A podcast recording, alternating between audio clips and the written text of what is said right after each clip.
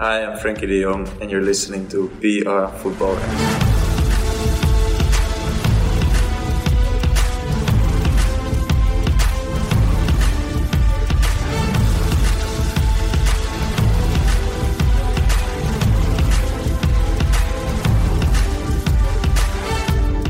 Roll up, roll up. The biggest news of the month has arrived. And that news is that Jose Mourinho is the new manager of Tottenham Hotspur. This is BR Football Ranks. And as always, we're right on the money. My name is Jack Collins, and later on in this episode, we're going to be looking at Euro 2020 contenders after the international break, put the first 20 locked in places into next summer's tournament. Joining me today, Mr. Sam Tighe. I think you've done it a disservice there. Big news of the month, big news of the year, mate. Big news of the year. Definitely the biggest news of the year. Like, this is huge. Dean Jones, there. You're very, very excited about this. I can I love see big news your- stories, mate. Like, This is your bread and butter. I was born for this stuff. you know, our ear to the ground, our transfer insider. Let's get into this. You know, no, no messing about. Yeah. What on earth happened? This was a Gen- shock. generally, I mean, I had sensed it was coming. I didn't think it was going to happen now. I genuinely thought he definitely had the West Ham game. Um, and if that went well, like probably another month to kind of sort things out. The international break has been turbulent, let's say, um, over at Tottenham's training ground. Um, Pochettino's been there a lot of the time, didn't take a break. Uh, wanted to try and sort things out if he could. Him and Levy, Daniel Levy um, have been meeting the chairman and there's been big issues, basically. Look, uh, Pochettino hinted pretty publicly um, ahead of the Champions League final that he was tempted to, he could be tempted to leave the club, and I think that he kind of regrets now that he didn't do that. Um, he regrets the fact that Daniel Levy persuaded him to sign a new contract. But at the time of doing so, he was kind of led to believe that there was going to be a change of philosophy around the club. Um, Pochettino, someone told me recently actually that he'd had a chat with Sir Alex Ferguson a while back, and Ferguson really warned him um, that there was kind of a four year cycle that you go on with teams. And even if your team is doing well and they've been together for four years, you have to shake things up because it will go stale. Not just the team themselves, not just the players, but you can't motivate those players in the same way that you once could. You can't speak to them in the same way. You can't get as much out of them, and it makes perfect sense. And from what I'm told, Pochettino kind of had that message ringing in his ear at all times. So he's been there five and a half years by the time he's left. Um, and from the four year point, he was pushing Daniel Levy like, we need to freshen up this squad. If we're going to be a big club, I need big signings. I've, we've got to do something here. That never happened. And in the end, look, Tottenham were trying to get Pochettino to quit in the end. He was never going to quit because of the new contract he'd signed. It's worth a lot of money to him, twelve and a half million pound basically. Daniel Levy was trying not to pay that money. In the end, of course he was. in the end, he knew Pochettino didn't want to be there in the end. Like, let's not be too sympathetic towards Pochettino. He's got what he wanted, I think. I think he's pleased now, relieved actually, I'd say, to be out of this situation and focusing on his next job of getting uh, the Man United job or the Real Madrid job. I read an article this morning that said he was sad but philosophical. Uh, you know, at the end of the road. That's very which Poch, isn't it? Which is, yeah, it felt right. Something that struck me, I think, is how quickly they've turned around on this Mourinho thing. You know, we saw last year at, Fulham that they sacked Jokanovic and brought in Ranieri on the same day. Yeah. And it feels kind of similar to that. It was almost, you know, Poch went yesterday night. Like 10 minutes later, it was already rumours that Mourinho was in the building, Yeah. you know, and, and having negotiations. And this morning he's announced. That is a very, very, never- very quick turnaround. There's never a time when a when a manager of this caliber is sacked that you haven't already got people lined up because you're not doing your your job if you haven't already got like yes like it's not right that you would you would speak to people while somebody else is in a job i heard harry redknapp actually saying that like he knows for a fact that when he was sacked by tottenham and had no idea it was coming he's spoken to people at the time he said he's spoken to two people who were like yeah, I was. They asked me about your job. Um, it's just the way of the world, and Daniel Levy has to do that. He has to know that he can get Mourinho. And someone said to me as well, like the reason they've moved so quickly is because there is a strong chance that Arsenal would have come in for Mourinho if Tottenham didn't right now. Is Mourinho the right man? I don't. I don't know. That's a completely different We'll- debate. we'll- which we'll, we'll have get in a onto second. that. Yeah, but they had to do something big on the back of losing someone like Pochettino. If Pochettino spent all that time at the training ground this week, it's a wonder he didn't run into Jose, who was preparing his presentation. Yeah, presentation. I don't think that's where those meetings take place. Funny enough, It's a it's a funny old one, isn't it? How quick things move. It, it doesn't feel, I suppose, what there was time to mourn for Tottenham fans, and and, and they will have had, you know, they will have had that kind of mixed feelings. And like you say, there's no breakup. massive- It's an there's- emotional breakup. There's no massive reason for us to be overly sympathetic. Okay, No. like I think it's you know harsh after what he's done, but like you say, it's probably what he wanted. And so th- that's fine. But for Tottenham fans, many of whom weren't aware this is going on at all, that feels like bang, bang, yeah, it's two weird. very because big swipes. think a few weeks ago, did a hot take on being Tottenham fans. Be careful what you wish for because there was that tide turn. Well, a month ago now, when people were kind of like, "It's the end here." Like he's taken us as far as he can take us. I was like, "Be careful." Like you don't know what's coming next. Yeah. Um, and I think we kind of at that stage. It does feel a little bit like when you're in a relationship with a girlfriend and it's kind of like you're like oh god i do like her but it's not working out. Oh can i find anything better? Maybe. And then they kind of like you get the sense that she wants to go anyway. And and that's it it's gone. And then you're like uh-oh nobody knows how it's going to actually work out. Um ultimately if pochettino ends up at like real madrid you're like fair enough like she's found something better. Um but if she ends up at like man united you're like That's one of my best pals. that's one of my best mates, and that's not okay. Uh, I can imagine. Right, let's move this on to Mourinho, the successor, back in London, back at a top six Premier League club. This is huge, Sam, and you know there are there are pros and cons to this. I'm going to ask you for a quick ranking on two reasons why he'll succeed and, and two why he'll fail. Yeah, uh, he's really working his way around this Premier League top six, isn't he? Yeah. I mean, incredible stuff. He's doing a, just Jose's grand tour of England, I think. Um, I'm going to start with why he fails. Um, and so the two reasons the first one is he is a notorious big spender. Daniel Levy is not, and this is undoubtedly a rebuilding job. So Mourinho has tended to splash the cash pretty much everywhere, with the exception of Porto, which was like the very early days. He accumulates really talented squads that cost loads of money, and he asks for money all the time from his chairman. Now, Levy, as we know, is pretty tight on these purse strings. So if there's a short term boost here, fine. But long term, you have to imagine that these two personalities head for some kind of collision course. Yes. Because there's every chance that Mourinho walks in, assesses his squad, and says, right, I want a new centre back, two new fullbacks, new centre mid, backup striker, and maybe even a new goalkeeper. Do you think all that's coming in the next year? Absolutely not. Mourinho is a guy who takes over a team who need one or two pieces and finishes them off. He's not a rebuild guy, or he's not anymore, or hasn't been. So this feels like it has the potential to be quite explosive. And there's absolutely no doubt that Mourinho, since Real Madrid, has left forest fires everywhere he's been Agreed. Yeah. and he this might just happen again.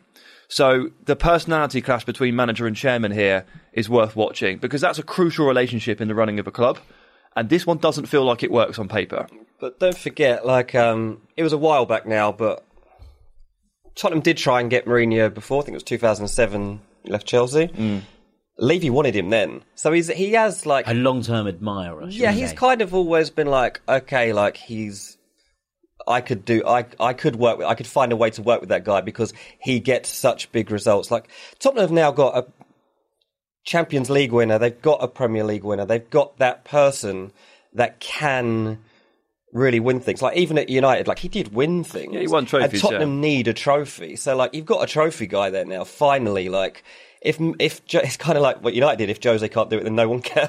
Yeah, they just yeah. got there quicker than United did. Yeah, it's a, it's a it's a potential compromise on strategy from Yeah. Levy's. But if this is the man that he's decided to compromise his his his mo on, fair enough, because he is a serial winner. It just strikes me as odd that he wouldn't compromise that mo with Pochettino. Yeah. but exactly. Yeah, Poch wanted money and didn't get it, so why would Mourinho get it? Yeah, that's that's the concern. The second reason he may fail is that he is not Pochettino. Like Jack, you referenced the fact that there was no almost no time to mourn. Yeah. there were there was rumblings of this in the afternoon on Tuesday, and I saw some Tottenham fans start to talk about how bad a decision this would be, and I saw the reaction on social media last night in the sort of three hours we had between appointment um, and firing, where people were posting pictures of Pochettino post Ajax, videos of Pochettino crying, fist pumping, you know, videos from the away ends at Champions League games at um, at Man City and at Ajax.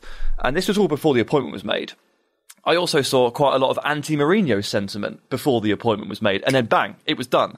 So the view from Tottenham fans is Mourinho is tactically more negative than Pochettino, and on a personal level, far more grouchy. Now, they love Pochettino for his faults over the Yeah. last year. They absolutely adore him because he's a good manager, good at his job, and he's a good guy. He's quite charming. Mourinho at his worst is far from charming. So this At his is best, he is though. at his best, he's extremely charming. we not just that have, same person we just anymore, haven't though. seen we haven't He's seen just that not guy that from, person. from 2004 There's to been flashes of it on Sky Sports where he's been working as a pundit, but even then, over the weeks have drawn by, it's become more and more miserable. I, I Yeah. don't know. The, the kind of feeling I get from Mourinho is that he's kind of a little bit stepped back, taken some time to you know to breathe, and and there wasn't really that before any of his previous jobs. You know, he sort of careered from job to job, Yeah. kind of leave, like you say, leaving forest fires everywhere he went. But it feels like he's had like a breather, a step back, and maybe like a little bit of time to reassess what brought him to. he's to probably that got a better perspective on things. I think now. that's probably fair, and, Yeah. and that's something that you know I hope to see because Mourinho at his best is a brilliant addition to the Premier League. I is, remember yeah. him coming back to Chelsea and being like, you know, I, I don't want Chelsea to succeed, but equally, like I, you know, I'm happy that Mourinho is back for the for the charisma that he brings at his best, and and for the kind of you know the drama he brings. At the end of the day, he brings drama. and the, te- the team he built at Chelsea for that first year with Fabregas feeding Costa, that was amazing. Yeah. Like that's the football that we don't necessarily remember or associate with Mourinho. You lead me on to my, my next Well, point, which is gonna we're say- to we're going to start talking about why he can succeed But now. just on the point about it being Poch and him not being Poch, well, I mean, he's a serial trophy winner. Yeah. Uh, and, and and all of these years, out of and, and aside from all the points you're making about them loving the style of football, and Spurs fans have constantly harped on about trophies, trophies and trophies. You look at Mourinho's record. Like, if they want trophies, Mm-hmm. they're going to have to expense themselves at some point. You know.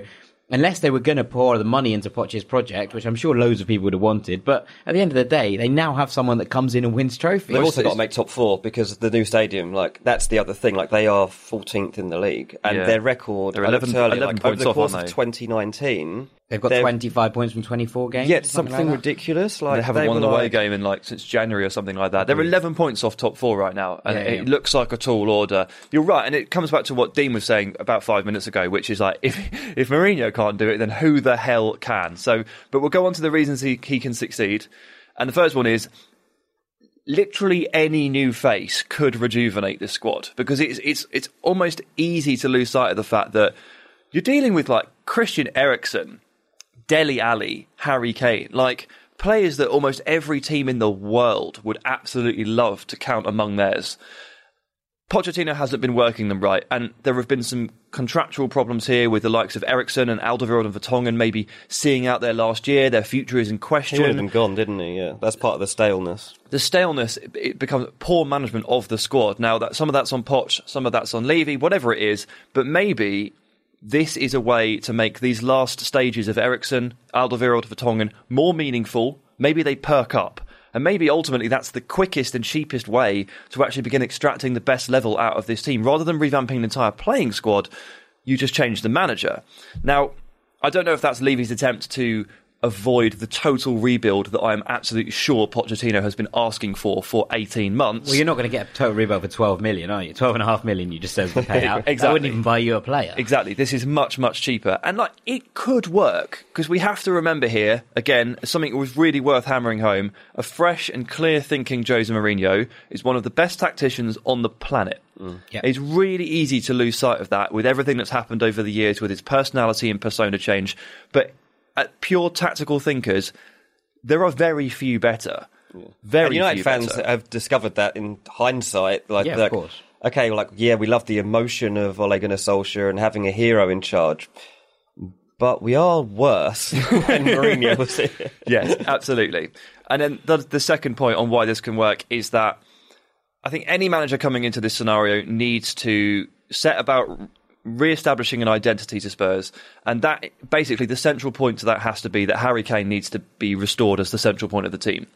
And we talk about this quite a lot. Managers backing themselves into corners with poor tactical decisions when they're under the, pressure. Can't see the wood for the trees. Or Yeah, when they're under pressure. And Mourinho did that in his last job, and he's now replacing a man who has been doing the same thing all season. Like, as great as Pochettino has been over five odd, five odd years, and as great as the football has been at times, it has been a while since Spurs have genuinely been worth watching.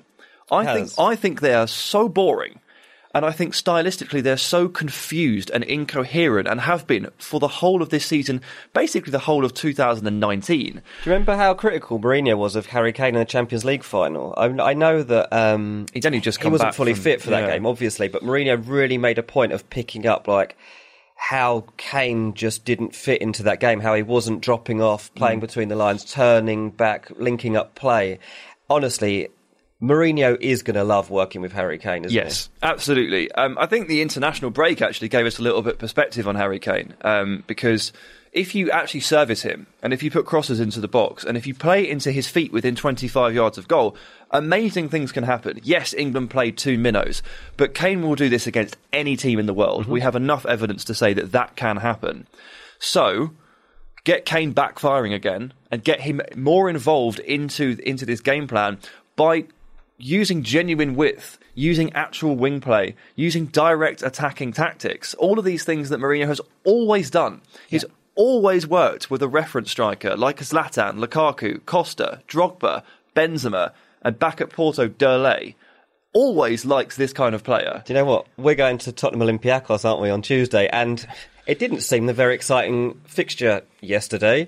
and suddenly I'm like, Now it whoa, we're going to Mourinho's first home game as Tottenham manager. Yeah, absolutely. I Can't think, wait. I think he's going to love working with Kane. I think he's going to he's going to simplify the attack to the point where he can get the best out of him. And let's be honest, if you get Kane firing, you're probably going to be okay. This doesn't just loop back to Kane though. I think there are quite a few players here that will he will really enjoy using. I think he's going to love Dele Alli. I think he's going to love Eric Dier because he's been trying to buy him for five years. So there, I think Yeah, but he's going to sign Fellaini in January. you so- look at the Tottenham team and you think, okay, there's actually quite a lot of players, or maybe you should say very few players here who won't get on with Mourinho, and that's that's not a bad start. Yeah, no, I I agree. I mean, look, I'm gonna we're gonna wrap this up because you know we need to move on to, to other things. But I want to end with an anecdote, and the anecdote is this: I got a text this morning from my friend Mikey, and he says, "I think Mourinho would do well for a season, may, maybe win the FA Cup and come a close fifth. He'll form an irreversible bond with some bang average centre back, maybe Eric Dier. Then one and a half to two seasons in, he'll call Harry Kane fat and alienate the entire fan base. It will all end with him frenetically celebrating a last minute equaliser off Moussa Sissoko's arse against West Brom on a Wednesday night in mid January, holding his ear up to the boos from the home fans saying, I am the special one in the sassiest way possible. He'll then call the result his greatest achievement in the post match press conference and make some strange reference to a general conspiracy against him before being sacked. Your mate sent you that this morning. What time? About 6 a.m. He's a, he's a doctor. He has to get up with these things. I But love that really, he's a doctor and that was the first thing on his mind. I really, morning. really enjoyed it. It really did make me laugh. So um, That so conf- that conforms to every stereotype we have of, of Mourinho now, and it, it's honestly on him to buck those stereotypes because he needs to do it. We think that with a year out of the game, with a fresh face, we think he can. We think he, we think he might be able to, and he has to to make this work. Short term bump inevitable. Long term, he's got so much to prove. Yeah, And this is a huge chance for him to create something special. right before we go, Dean, fourth. Tottenham get top four or not? Yeah. Sam. No, Yeah, excellent. Thank you very much. That's exactly the kind of debate. they're debate I eleven points off. I'm Yeah. sorry. No. Interesting. Right. Well, thank you very much. We will be back after the break to talk Euro 2020 contenders and the best international teams in the world right now. See you shortly. Welcome back to BR Football Ranks, where it is time to get international. And today we're talking Euro 2020 and its contenders because there are plenty. I've asked these boys to narrow down the teams to five but it's harder than it seems. A quick fire verse then to illustrate why. Let's start off with Belgium first to qualify. One of the scariest squads in the international sphere. Is it finally their time? Is it finally their year? Mancini started something in the Azzurri Blue. 10 wins from 10 and the most goals too. Sensi, Barella. This midfield's a fine one. Finished off by battering Armenia 9-1. Over in Holland, they're starting to get things right. And Orange always told us that the future was bright. Van Dijk, Memphis, FDJ. And I tell you what, these boys, they can play. Over to England, who are also starting to aspire with their own young guns almost ready to fire. With Raza and Kane leading the line, have the three lions arrived finally on time? And what of France? Grizzy, Mbappe, Pog, and Kante in the middle, Varane at the back. The world champions looking to conquer again. And when this squad, who's bet against them? And then there's Spain and the midfield core that baffles with depth, can dictate, can score. La Furia Roja looking to make it three out of four and keep the European title in Iberia once more. And talking of Iberia, the holders are back in town. And you'd imagine CR7 is loath to lose his crown. And the little matter of Germany, you can't write them out. Turkey, Poland, Croatia have their own things to shout. Ukraine and Russia on a fantastic little drive. Good luck, lads. Narrowing that down to five. We're back, ladies and gentlemen. We're back. You're back, rhymes. you're back. Sam, I'm throwing to you. You can uh, tee this up and, and let's get going. Yeah, so way too early look at the top five contenders for the Euro 2020 crown. We're going to be talking quite casually about these guys because there's a long way to go. We're, we're Yeah. six, eight months out. Um, and just an aside quickly, how stupid is it that we're getting the draw on November the 30th? With the four i- teams to pick. Four teams whose identities are not yet known and will not be known until March. We will talk about this four, this weird draw and the four team four teams left uh, a little bit later on. So yeah, but as an Ireland fan who will be involved in that, were you just a bit like, what the hell is going on? Yeah, it doesn't really make any sense. And the other thing is that, like, how do they do it so that because you know, like England are qualified and now they will get their group games in Wembley. You'd imagine that if Ireland qualify, you'd want a couple of their group games at least to be at the Aviva, which is hosting group games. Yeah. So how do you Manipulate sort that it. out whilst them being in a playoff? Good news, not our problem. Yeah. It's not going to be. A, it's probably not going to be an issue because we're going to lose to Bosnia. But um, you know, Yeah. here we go. Oh well. Right, let's go. anyway, into the contenders, and at number five, I'm jumping on the Italy hype. train. Yeah, yeah. So I've got a short spiel here, and then it said in my notes, "Throw it to Jack." uh, so I'm just going to do my bit. Um, I love the, I love the the the, the reanimation of Italy. Uh, after failing to, to qualify for the World Cup, Roberto Mancini's done obviously an excellent job. Grande Mancini. Uh, they've done, played 10 1 10, goal difference of plus 33 in the group, and they just smacked Armenia 9 1. Uh, how much can you read from that, given it is a weak group? And a lot of the big teams and big nations here, they've just waltzed through their groups because the groups are easy. Usually not a lot, but Italy didn't even get through a group to get to the World Cup. So this is a genuine marker of progress. I love the depth in the midfield and the attack. Uh, I think you can you can do two different midfield threes that are just so nice to watch, and the idea of watching Sensi, Chiesa, Barella all together at once, and Zaniolo obviously storming forward um, at, at the weekend or th- this week anyway for against Armenia. He looks so good as well. They've got so many players that are well worth watching for different reasons. Um, but yeah, Jack, off you go. Well, that's what I was going to say. I think that midfield core is up there. Maybe Spain aside, the best in the world, Yeah. uh, with, with with options and, and like you say, Jorginho, Verratti, Castrovilli, Sensi, Barella, Zaniolo, Pellegrini. Yep. Like it's just unbelievable amounts of depth. And then you go to the front the front line and you look at you know your Bernardeschi, who's not particularly had a, a particularly good season for. No, but I like Bernardeschi. Also, I like the idea of a team having two Federicos, one on each wing. Yeah, no, I mean that is Not that that should be how squads are built, but seriously, can we build squads like yeah, that? but also you know Immobile, who's never really turned up internationally, uh, a- and he's probably due Yeah. at times to turn up. Belotti still there. still there. Balotelli will, I imagine, will start to stake a claim soon. Sandro Tonali hasn't has featured sort of very rarely, but. Mm. Is talked about in such glowing terms, uh, and you know there's so much pressure on him to be the new Pirlo, which is which is a lot of pressure on anyone. But you know he seems to be. He does have the hair, and the he has the vision, and he's really good at football. So, that, so that's really nice. There's just a lot to like. There is I a think lot about like, this yeah. about this team, and, and, and quite a lot of it is very young, um, especially that midfield. But but also, you know, I, I think where this is won or lost is that Italy are no longer the Italy that. Your father and your grandfather used to know the hard hitting, grind out 1 0, Catenaccio, Helenio Herrera style Italy's that, you know, that w- it was built on for so many years. And they were still that under Conte. Yeah. As recently as 2014, they were that team. But the question now is, how good is this defence? Yeah, well, we're going to find out. Italy are extremely hard to project. Um, and obviously, with uh, like moving, like having, you can take the group stage, you can take the goals, you can take the excitement. You just don't really know how it stacks up. But we're we're going out on the limb. Basically, I can see you agree with me. Yeah. we think it's going to be okay. Be great if Chiellini can return in some sort of form ahead of the finals. Um, but they seem to be doing all right without him. So Yeah, we- I, I just think there's a lot to be optimistic about Yeah. if you were an Italy fan. yeah, yeah. There's there's so much to be excited, and and look, we, they've become so used to playing stodgy football that actually wasn't that pleasant to watch. And though it did get results, you know, I think you've seen in the last couple of weeks, even just Italy fans being so happy about the style they're playing, the ability to score goals, the kind of breaks they're getting out in the midfield, and and it's quite like refreshing and nice to watch them kind of explode into this flair attacking outfit, Yeah. which is you know Jorginho came out and said there's a bit about Brazil in this Italy, Yeah, yeah. and I thought he- that he- was a he, would know, he would, yeah. And the kits are great as well. They've just got it's. You know what? I'm moving them to number one.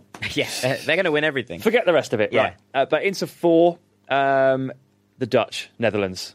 The Dutch Netherlands. That's a different country. The Netherlands. Uh, definitely one of my favourite international teams Hmm. to wa- to watch right now. And I was What? kind of what? See their last game?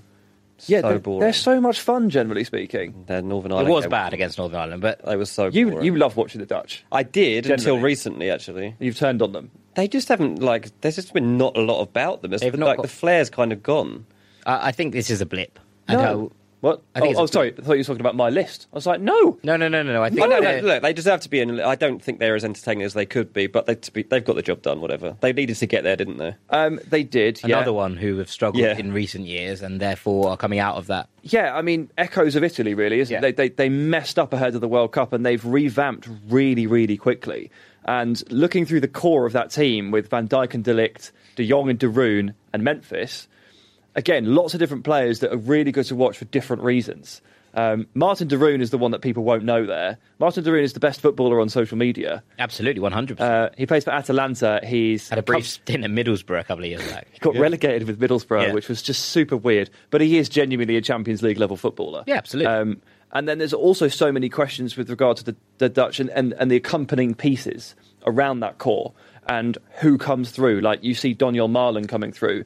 You've got Mohamed Ihattaren at PSV this season. Like, can he make a break for it? The fullbacks, the questions are there. There's a lot to be decided. But with that core in place, I'm pretty confident that they are going to be a very, very good team. Yeah. And so I've, I've got them in four. I think that attacking that attacking lineup, and you know, Ryan Babel is a is an older statesman of this team now. But the Mm. fact that he's back in there, but then you look at Quincy Promes, who's been wonderful for Ajax, Bergvine, Bergwijn. I you know, really like Memphis. Bergwijn.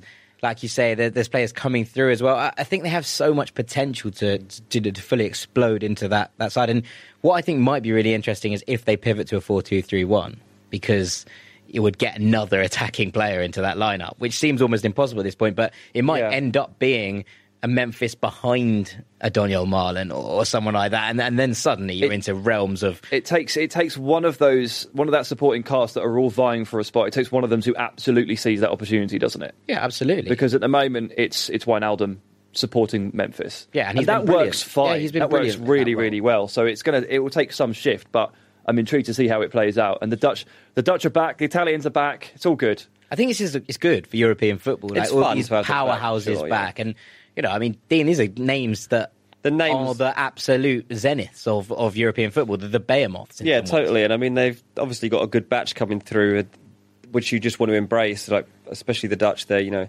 De Jong and De Ligt. Like, you want them to be part of a successful team because you want to see them at their best and not limited. I do worry sometimes when, like, Koeman's obviously a good manager, but like. Sometimes I just find him quite annoying because I I just feel like he Not personally. he just doesn't let the shackles off at times when Yeah, it, no, it's just not necessary. It's not necessary to play the way they did against Northern Ireland because they could have gone out and won that game. And they should have lost it 1 0 because Northern Ireland missed a penalty. It was one of the worst penalties you'll see see, from yeah. Stephen Davis.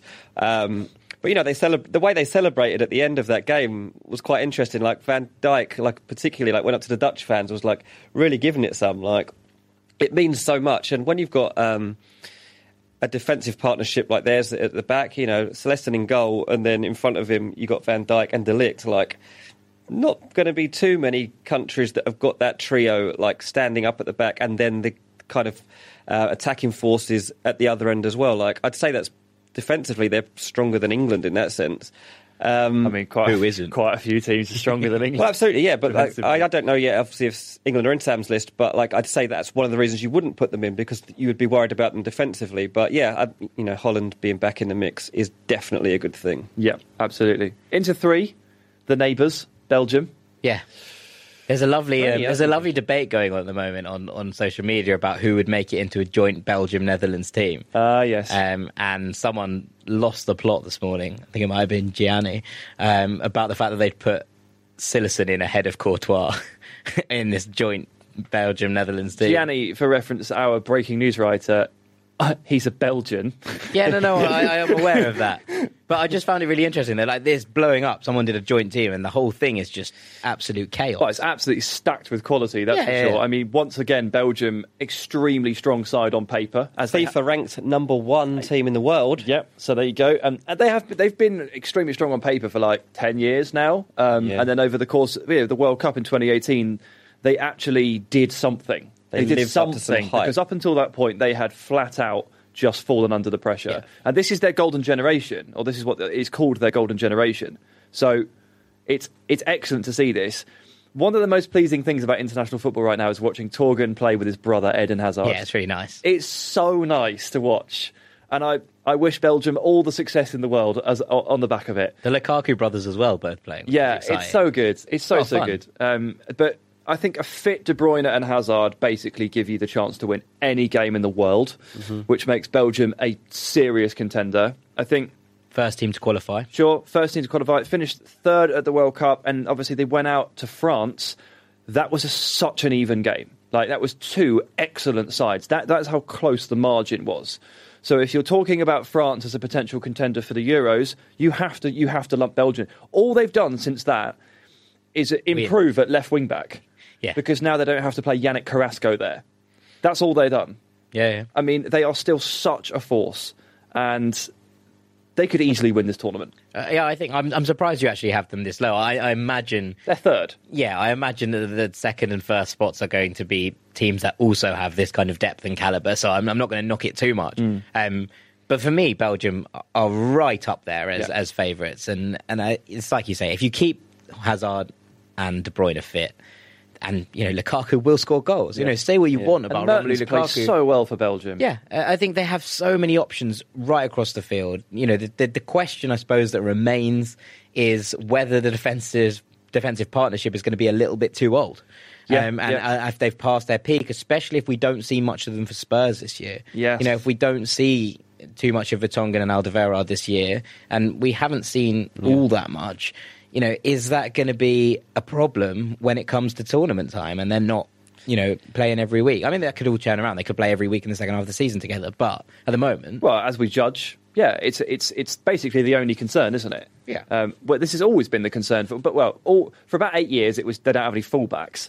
They fixed that by playing wingers at wing back, uh, more or less. And we've seen a little bit of Castagne on the right hand side as well, instead of perhaps Meunier.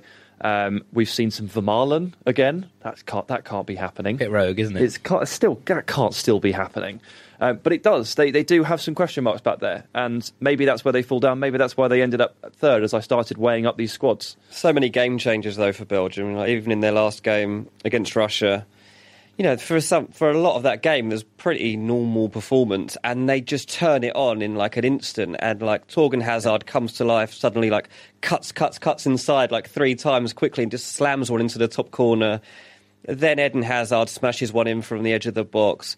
Then there's the third goal. Uh, I can't remember who scored. Dries it. Mertens just slams it through to, to It's Kevin the De most Bruyne. unbelievable pass. Yeah, yeah, like- and then De Bruyne nutmegs Mario Fernandes with a square ball, and it gets tapped home, and it was just like, oh, take me. What? Yeah. Oh it's my just God. unbelievable. Like when they can just turn it on like that, and you'll just see ten seconds of football that just blows anyone away. Like Yeah, that's yeah. what they've got that not many other teams have. that Yeah. kind of ignition spark. Totally. in. Absolutely. Who's in it too, Sam? A significantly more boring team than Belgium. Um, it's Portugal. It's Wow. Portugal. Yeah. That's very high. So I'm going to lead. Very I'm high. going to lead this one off with uh, with a tweet from somebody else, which is very rare, but it was very good and it sums it up I hope it perfectly. supports your point. It was uh, yeah, it was it was Tiago Esteval, who is Portuguese, he's a data analyst, and he tweeted, "The Portuguese national team is the real life version of when you used to build wild teams on career mode and then simulate every game." Exactly what this is. The genuine details and the minutiae of a Portugal performance don't really matter. By and large, you could just skip the 90 minutes and check the result, and they've probably won the game. They're not good to watch. They don't always look like they have that much of a plan. In fact, sometimes they look downright incoherent. Yeah. But I do. they win games. Obviously, they're the hol- they're the holders. They're the reigning champions. With Ronaldo in this kind of mood, honestly, I wouldn't play him for Portugal again until the first group game. Leave him on 99. Just don't let him get the hundredth until he has to in the tournament. Imagine his face left out for the Sorry, next Chris, three you can't play until June, uh, and he gets his hundredth. We didn't play in the Nations League, so it's not it's until the final. So it doesn't it doesn't really matter, does it? I, you need him hungry for his 100. You've seen the tear he's been on, even when he's been injured recently. Yeah, yeah, yeah. We need him hungry for his 100th goal when it absolutely matters in the competitive element. He will get them off on the right foot. Yeah. Bernardo Silva, obviously, still dancing around, little genius. I got so He's bored. so good. I got so bored of watching England uh, destroy their opposition at the weekend that I switched over for the second half. England were 5 0 up at half time, I think, against Montenegro. Uh, I switched over to, to Portugal and watched Ricardo Pereira run riot down the right hand side. It was very good. It was a really good performance. It was a re- they they won six 0 so I I watched two absolute maulings. Um, and I appreciate this is this might be a little bit contentious just because it's it's it's much harder to have faith with in Portugal on paper, but then they just they just usually just get it. done. I just don't I can't explain what actually happens on the pitch. It just happens. I'm really concerned about their centre back partnership.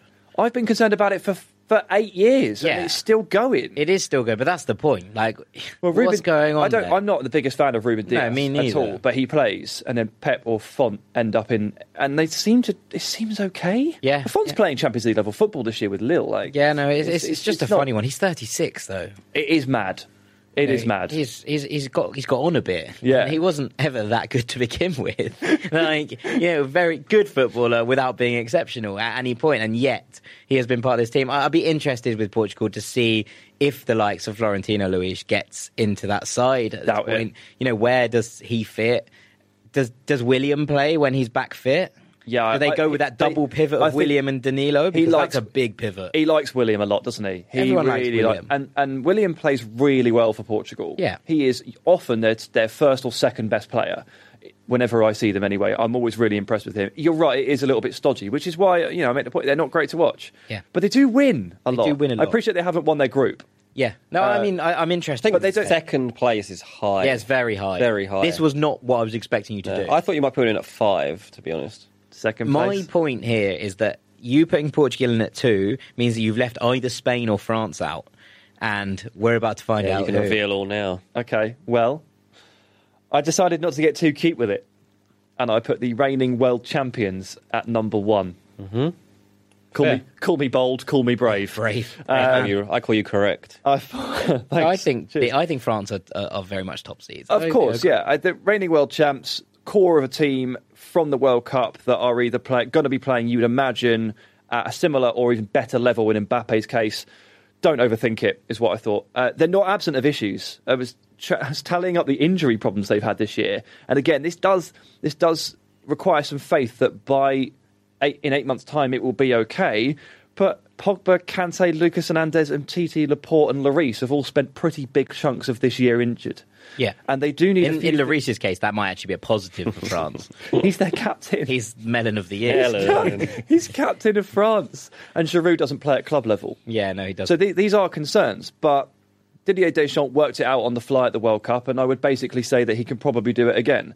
If you're a little bit concerned with France's performances ahead of a tournament, I was too at the World Cup. I remember Dean picking France to win the World Cup, and I thought he was nuts because what I'd actually seen from them was rubbish. But Dean correctly identified that good players find a way; they find solutions on the big stage. Well done, Dean. And France are still like that, though, aren't they? Like, even you watch them now, like, the last game wasn't very. Um, the last two games. they are missing Pogba. They are missing a fair Yeah, they few are, but they're missing, they're missing a few, but they've still got an unbelievable squad. And Yeah, the depth is outrageous with a lot of the time, it's not particularly pretty, but they do find ways to win. I think they've only suffered one defeat this year. They lost to Turkey, didn't they? They Yeah. did lose. to Um, but Turkey were on a really good run at the time. I mean, that Turkey are a uh, good side. Turkey Yeah, they are been in good good side. form, and that's that's actually not a terrible defeat. So it's not the end of the world. But France just don't seem to care too much about like what their build up is going to be to a tournament. Yeah. you know, with this squad, this manager, like they're going to mean business, like in the summer. And if you don't make them favourites, you're stupid, to be honest. I think that the point about them not really taking the qualifiers too seriously and just turning up uh, later on, I think you could also argue over the years that's sort of applicable to Portugal as well at times. Yeah. Yeah. They don't really like doing qualifiers. Ronaldo can't be But bothered. Portugal have only got over the line once. Like that's the difference. France have got over the line in my lifetime three times. yeah, but how many times in the last like like genuine recent history? Like they won, they've won the World Cup. Yeah, this is what I mean. But like France have the this is what I'm saying. France have caliber of doing Like that. the As in they did it in pedigree, yeah. '98, they did it in 2000, they did it in 98 was 2016. so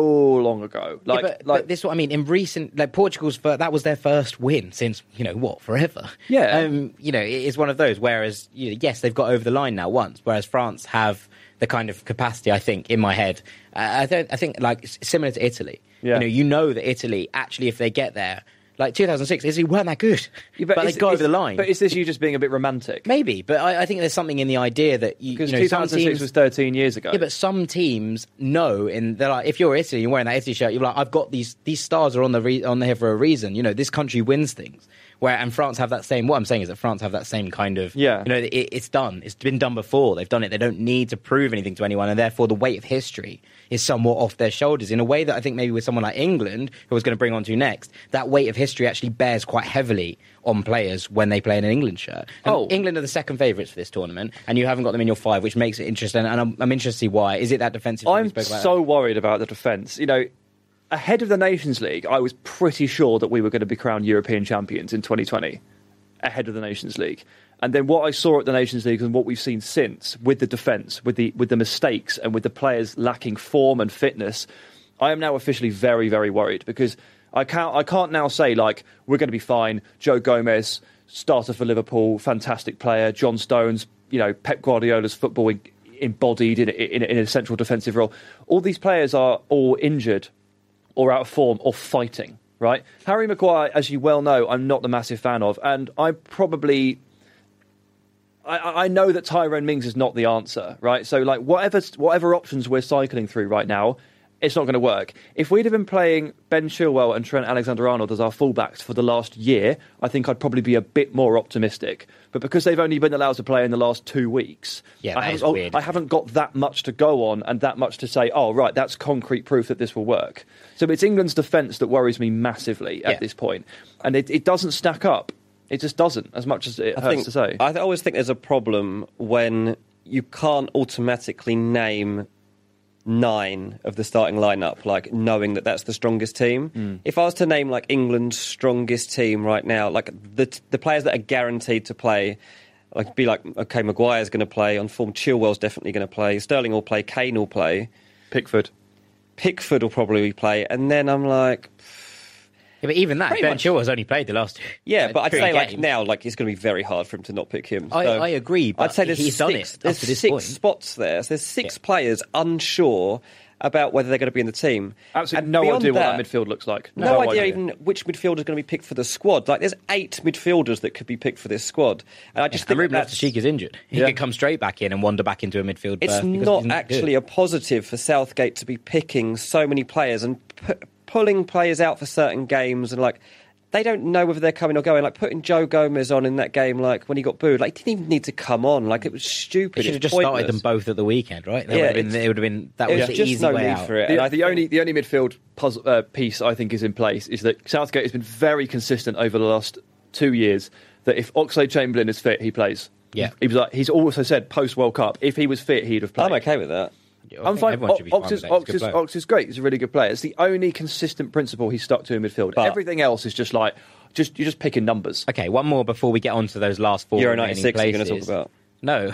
Lads, home advantage matters. well, yeah. I mean, home. I was going to say does that matter. does. That is a point. That is like it's going to finals be and the semi-final It's going to be mental. Like England are going to breeze through their group. Like they will win their group because they're going to play the games at Wembley. Then they're going to have a couple of games elsewhere probably, but I don't think they're going. I think one of them might be in Dublin. Dublin. Yeah, which is which is a recipe for trouble. One would imagine. possibly. But um, they're not going to have much travelling in this tournament. They're going to have home advantage, and they're going to if they do make it to the semi-finals and final, they're at Wembley. Yeah. Like that is so huge, and like you two, I don't even know if you remember Euro '96, but it I was, I was literally like, what? it was so much fun, and like it genuinely like. The difference then was we didn't know really, like we didn't expect too much. I think, whereas this time around, I think there is going to be quite a lot of expectation, but it's fun. Like the country's going to go nuts. Like if England are like looking good and we're in the semi-final, and I think honestly, like usually I would say England aren't going to do well under pressure, and this time around, I think if we were to get to the semi-final, I said this last year when we were in the World Cup, but um, at that stage I fancied us to beat Croatia we didn't. We've, got, we've got to get there. We've got to Gotta get, get there. there, and I, I worry. don't Yeah, discount I've got, Croatia. I've got England as a No. top a top eight team out of twenty four, but not a top five. Okay, the other one that I'm really surprised you left out is Spain, um, Yeah. because I think Spain have the deepest midfield core in the entire world. Yeah, I'm sure. I, I think if you look at this, like, there's just they could pick about 30 They're- players and they'd mean, all yeah. be really good. Too many problems. Undeniably there? very good. I got. I'm honestly a little bit spooked. Like we uh, we're recording on the Tuesday, and about an hour before we started recording, Luis Enrique was was, was confirmed as the boss of Spain again after his his leave of absence. Um, murmurs that the federation, the Spanish Federation, have also not handled this one very well in the same way that Spanish they. Federation fi- handled nothing well. yeah, and the last time they handled something really badly, the the World Cup. That was on the that was on the eve of the World Cup. I There's appreciate. a little I, bit. I, There's little bit more. I appreciate that, space but I'm le- I'm learning from. Do you remember when we did our uh, our top six La Liga predictions and I put Valencia fourth, and you said they can't get out of their own way. I can't trust them to just put together a, a- a normal season in which they achieve what they're supposed to. Yeah. I've been spooked by your by your by your statement, and I I worry too much. Bear in mind we are months away. I worry about Spain's ability to implode. Okay. All right. We will move on. Then. Didn't even mention Germany, guys. we didn't mention Germany Or because they've not been very good. Uh, Croatia are here, there, and everywhere. They are. They're World Cup finalists, and they're like they're good. They're okay. They're okay. They're They'll be fine. They're past it. Look, we have four spots remaining in Euro 2020. Yeah. They're going to be decided through the playoffs. But I want to throw a theoretical at you. What if, like in the Copa America this year, they open the tournament up to four guest teams? And I'm going to suggest the four guest teams, and I want you to tell me how you think they do. How would Brazil, Argentina, the USA, and AFCON champions Algeria get on if this was the final field? Let's start with Brazil, Sam. Oh, semis minimum. Brazil are excellent. Again, like we talk about that, that good game that France and Belgium had and how it was quite tight quality wise.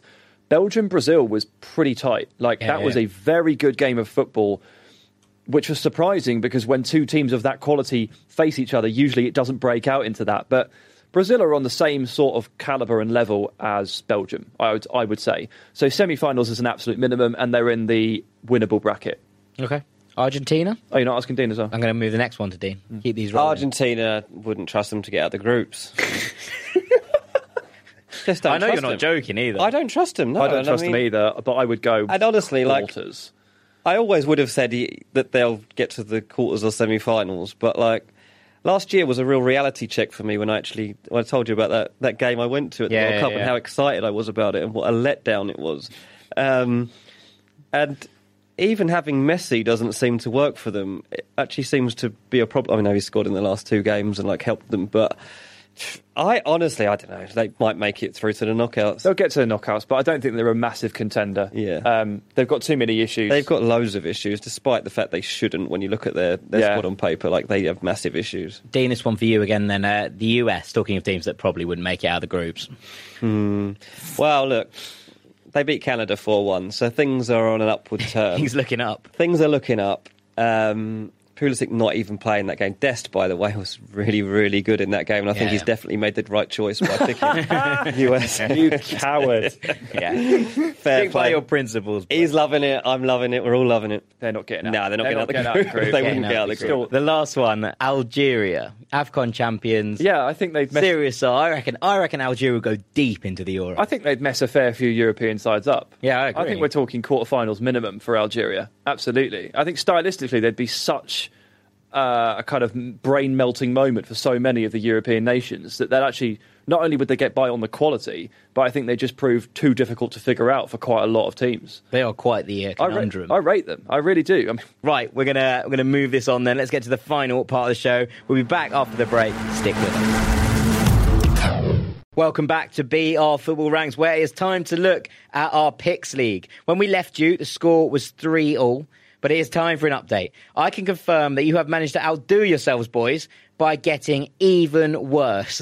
a measly one point each this week, although I will admit that there is one game left to play at the time of recording. Both Sam and Dean have Germany to beat Northern Ireland 1 0, and by the time this is released, you will know if they have managed to improve at all on their Pick the pitiful same it scores. doesn't matter. It It doesn't matter. it doesn't matter. level. One one or four It's four 4 or two 4 two. or But 5 let's, 5. let's not gloss over the fact that Jack picked a game to predict that is not within the time frame of the next podcast. Yeah, no, that was an error. It was an error. It was before the po- next podcast was released. It's You're the melon, mate. I am melon of the week. Yeah, that is fair. Not only has my card been declined at Starbucks, but, but I've also managed to get that wrong. With this in mind, it is time to introduce a new player to the game. This is, in tribute to Andy Tate, Davey the Monkey, because on that showing, a monkey in a suit could do a better job. On my phone here, I have a random dice generator. When Davey presses the button, it's going to generate a score from two dice. He is now in the game, and he will start on the same number of points as you two to make this even. So this week's picks start with you, Sam. PSG Lille. 3 1 to PSG. Dean, 2 0 PSG. Davey says. Monkey Davey's gone 6 all. Wow, that's bold. Wow. West Ham, Tottenham. Sam. 2 1 to Tottenham. Dean. I think I'm going to go 1 1. Davey says 3 4. 4 3 to Spurs. This monkey's a joker, isn't he? Frankfurt, Wolfsburg. Dean, can start with you here. 2 1 Wolfsburg. Okay. 2 all. And Monkey says 5 all. Milan, Napoli. Dean. 2 1 Napoli. Sam. 1 all. Davey, the Monkey says 3 1 Milan. Oh, Davey. He's ruined it now. Yeah, that's the Oh, yeah. stupidest prediction of all. And finally, Sam, Real Madrid, Real Sociedad. 2 1 to Real Madrid. Dean. 4 0 Real Madrid. Davey says 6 3 to Real Madrid. By the way, if you are only listening or not watching on YouTube, do have a look on YouTube. Do take a look at Davey. He is a real monkey. He is Yeah. in a scarf. It's been a long year for our beloved roulette wheel, so we've sent him off on a nice holiday to the seaside for a well earned rest. But be sure that he'll be back next week, rested and raring to go again. I reckon the melon and the roulette wheel are side by side right now. Yeah, they're just chilling, Yeah, just having a, having a good oh, time no, down in Blackpool. It's been a long year. However, there is some consistency in this podcast, and that is.